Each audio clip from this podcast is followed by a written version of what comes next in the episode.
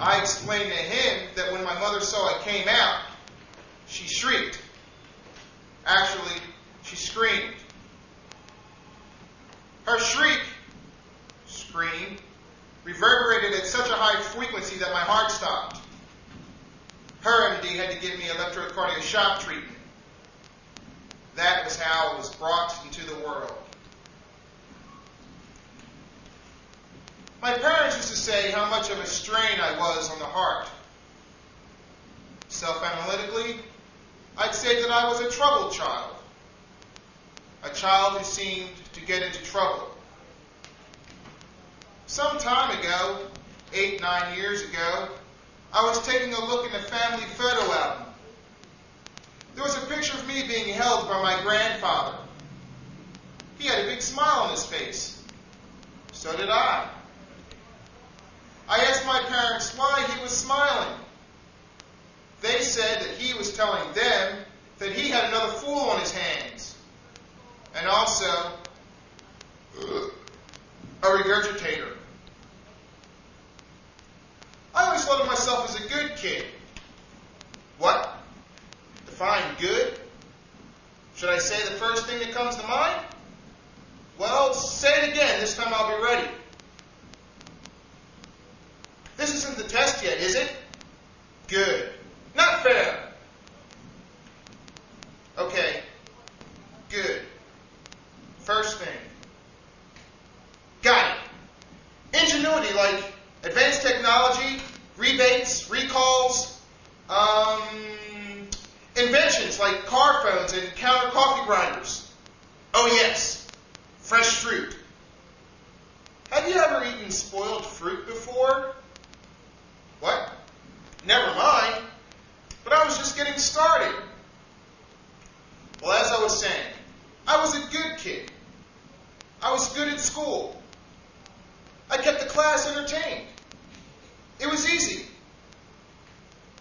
I would sit there and pay attention to the teacher. Sometimes I would lapse. The class, the class would start to laugh. The teacher sent me down to the principal's office.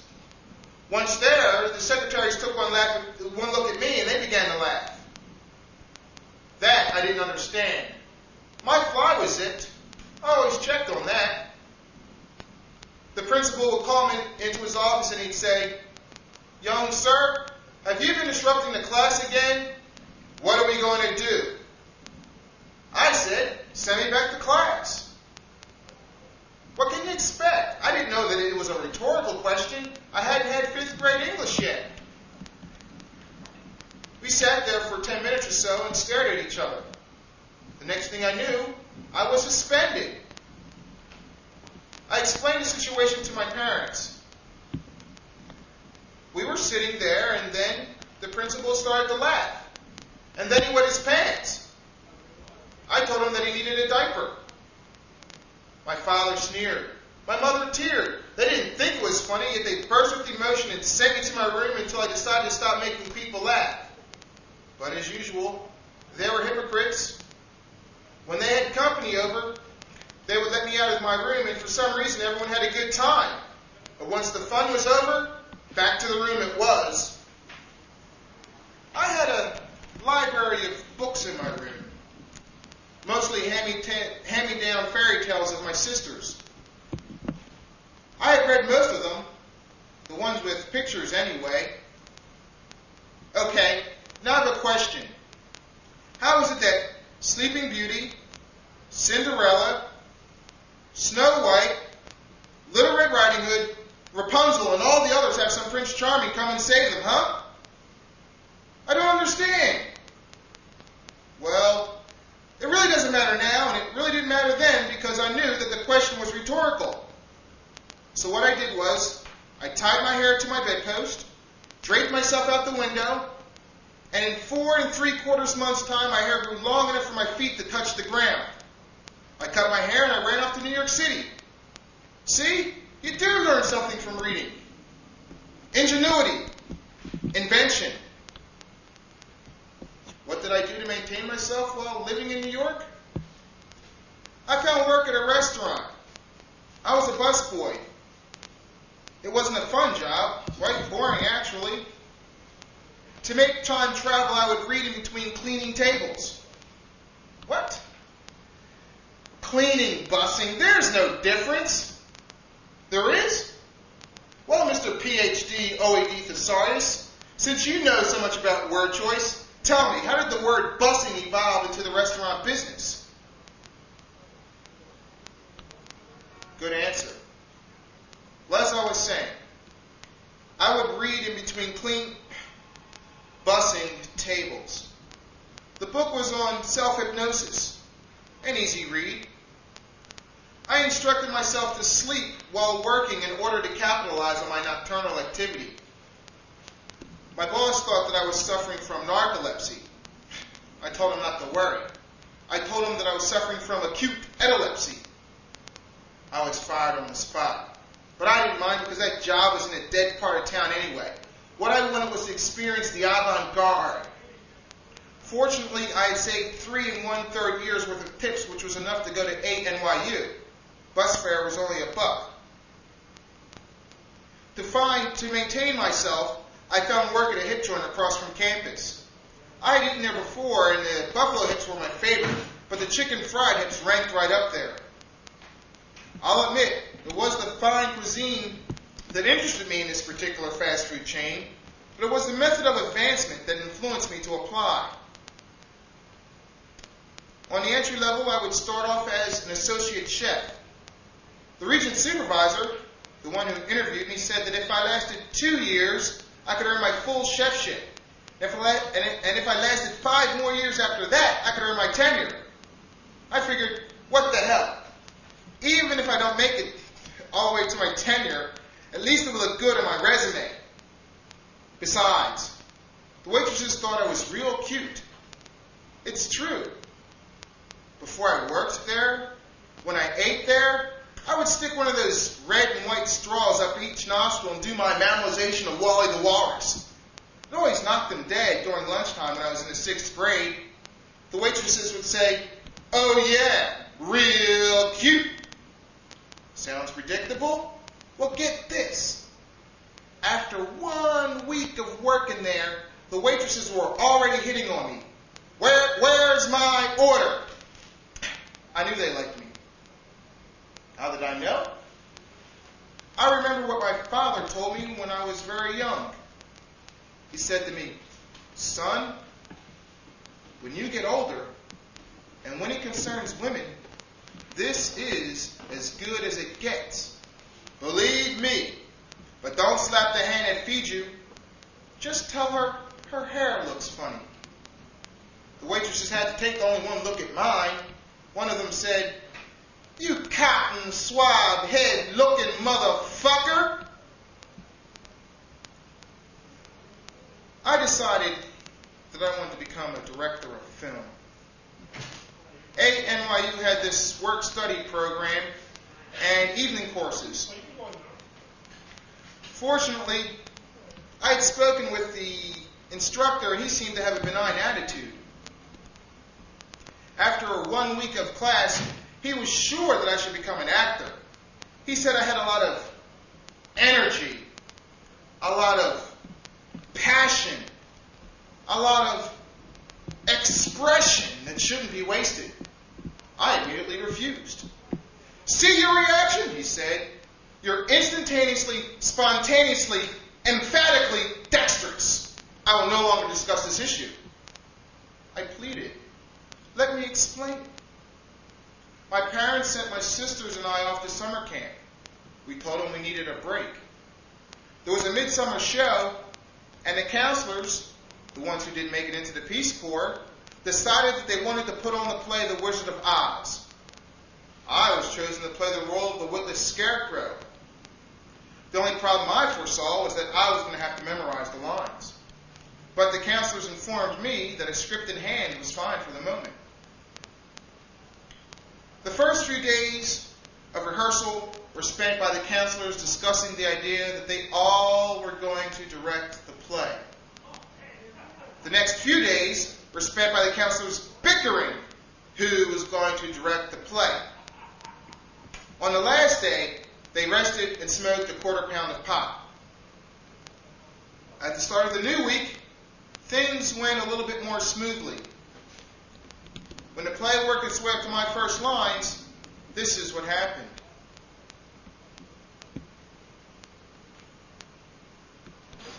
Dorothy, will you please take me off this post so that we may go down the yellow brick road to see the wizard? No, no, no, no, no, no, no, no, no. I want to see more energy, more passion, more expression.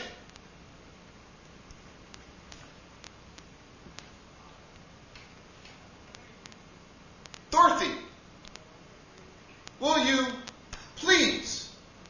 off this post so that we may go down the yellow brick road to see the wizard? No, more. I want to see dexterity.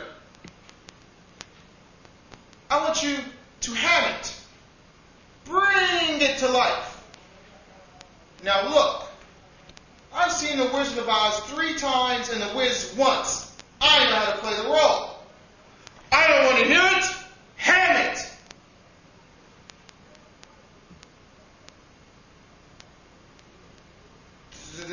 Dorothy, will you please take me off this post so we can go wee, wee, wee, down the Yellow Brick Road to see the wizard?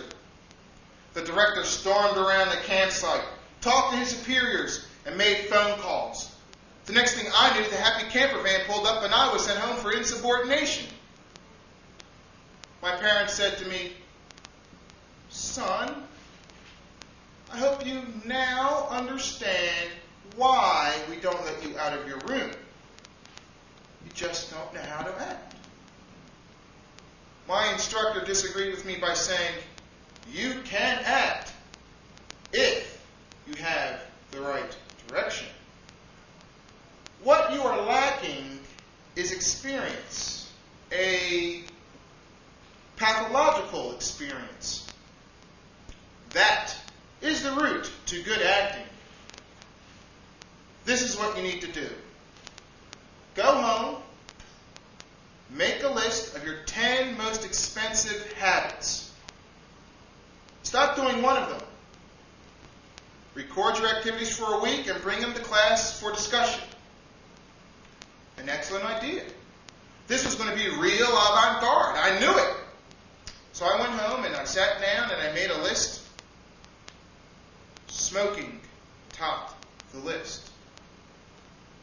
I smoked at least a carton a day. My clothes reeked because of it. The first few days of my pathological experience were spent hard at work at the hip joint. It wasn't until the fourth day that I realized some changes in my patterns. That evening, Thursday evening, I went out for some drinks. I was sitting in and at the bar trying to get the tender's attention. Some smoke wafted my way. I began to crave smoke. I shot down a double kamikaze. I turned around to check out the activity going on behind me, and what I saw. Oh, what I saw. She saw what I saw. And she saw that I saw. She suggested cigarette. I sat there as she drew in. She exhaled, and I took her in. her date, saw what he saw, and I saw that he saw. He whipped out his cigar, and the next thing I knew, I sucked down his too. The people in and at the bar saw what they saw, and they began to chain smoke. And then I realized, I realized that I was secondhand smoking and enjoying it. Disgusted, I left from and out the bar and ran down to the corner store and spent my laundry money on a carton of filterless cigarettes. I went home and washed my clothes in a bathtub and I smoked that carton with vigor. The next day I was feeling a little apprehensive about the experience that I was supposed to report. I sat there in class, nervous, sweating in flight. My instructor called upon me. My experience went well.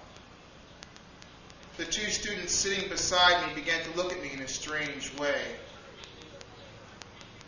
I told my instructor about my smoking habit, but he told me that that was the wrong type of experience. He said that I should have stopped using my credit card or something like that. I told him that I didn't possess a credit card. He yelled at me for five minutes. One of his lines was, Well, how are you going to pay for this class, you no good fifth rate bum? But by that time, I was dis- distracted by the phone coming from my armpits. I muttered something, but he bellowed back, What do you mean you forgot to rinse? I tried to pretend like nothing was happening, but to no avail. The class began to squirm, and someone shouted, Watch out! He's frothing! He's rabid! Run! The instructor must have been in this situation before because he reached into his back pocket, pulled out a pair of handcuffs, cuffed my hands behind my back. The ambulance came and brought me here.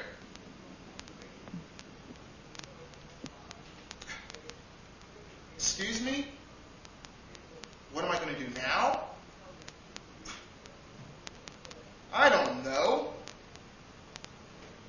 Have I learned my lesson? I didn't know that I was in class. Oh, was that rhetorical? Well, I know I'll have to get a job, and I can't stay in New York due to this misinterpreted mishap. I'll just move on and find something else to do. Find something I can handle. Did you say, what about responsibility? Hey, look, I'm not looking for any gifts. I just don't want to get hooked into doing something I don't want to do. I'll earn my responsibility, my piece of the pie, and if I can afford it, a scoop of ice cream on top. Afraid? Afraid of what? Fear itself? No. I've been working all my life, which is no different than anyone else. I'm just trying to keep my back from up against the wall from off this uncomfortable couch. Can't save the world. Not going to delude myself into even trying. Life is difficult to cope with, even though it's easy to spell. L I V E. Life. I will only have to know one thing.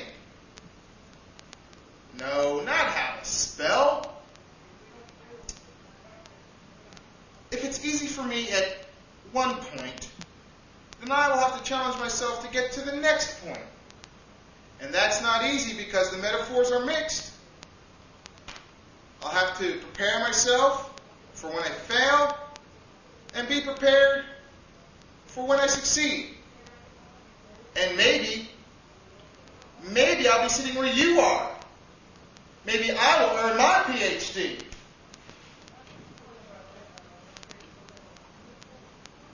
Come to think of it, maybe there is something I'm afraid of. 50, 60 years down the line, I will have settled down and my metaphors will have cleared. I will have had kids, and my kids will have had kids. And I'll be sitting where you are with a pad and pen in hand and getting paid for it.